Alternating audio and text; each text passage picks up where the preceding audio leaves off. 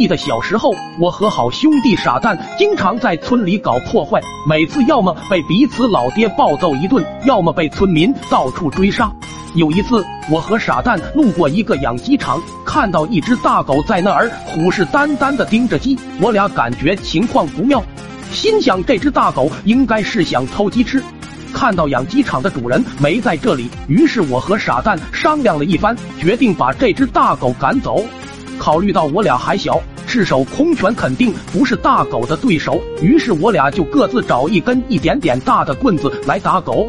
也不知是我俩气场过于强大，还是棍子起到威慑作用，还没开打，大狗就骂骂咧咧的跑了，看上去十分不服气的样子。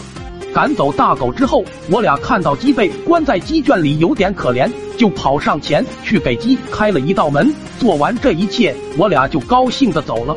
而在我们走后不久，养鸡场的主人回来了，身后还跟着一只大狗。看到眼前的场景，鸡场主人顿时火冒三丈。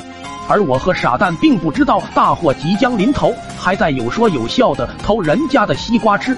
另一边，鸡场主人经过多方打听，最终确定我俩就是嫌疑人，于是就跑到我家跟我老爹诉状。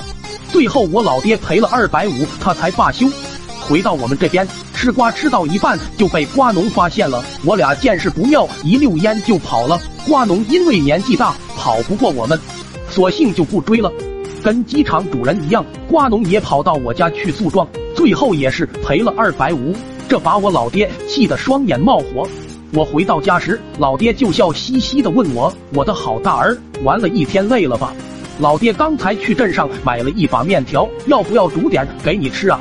好啊好啊，好你大爷，给老子跪下！另一边，傻蛋也跟我一样吃了满满一大碗面条。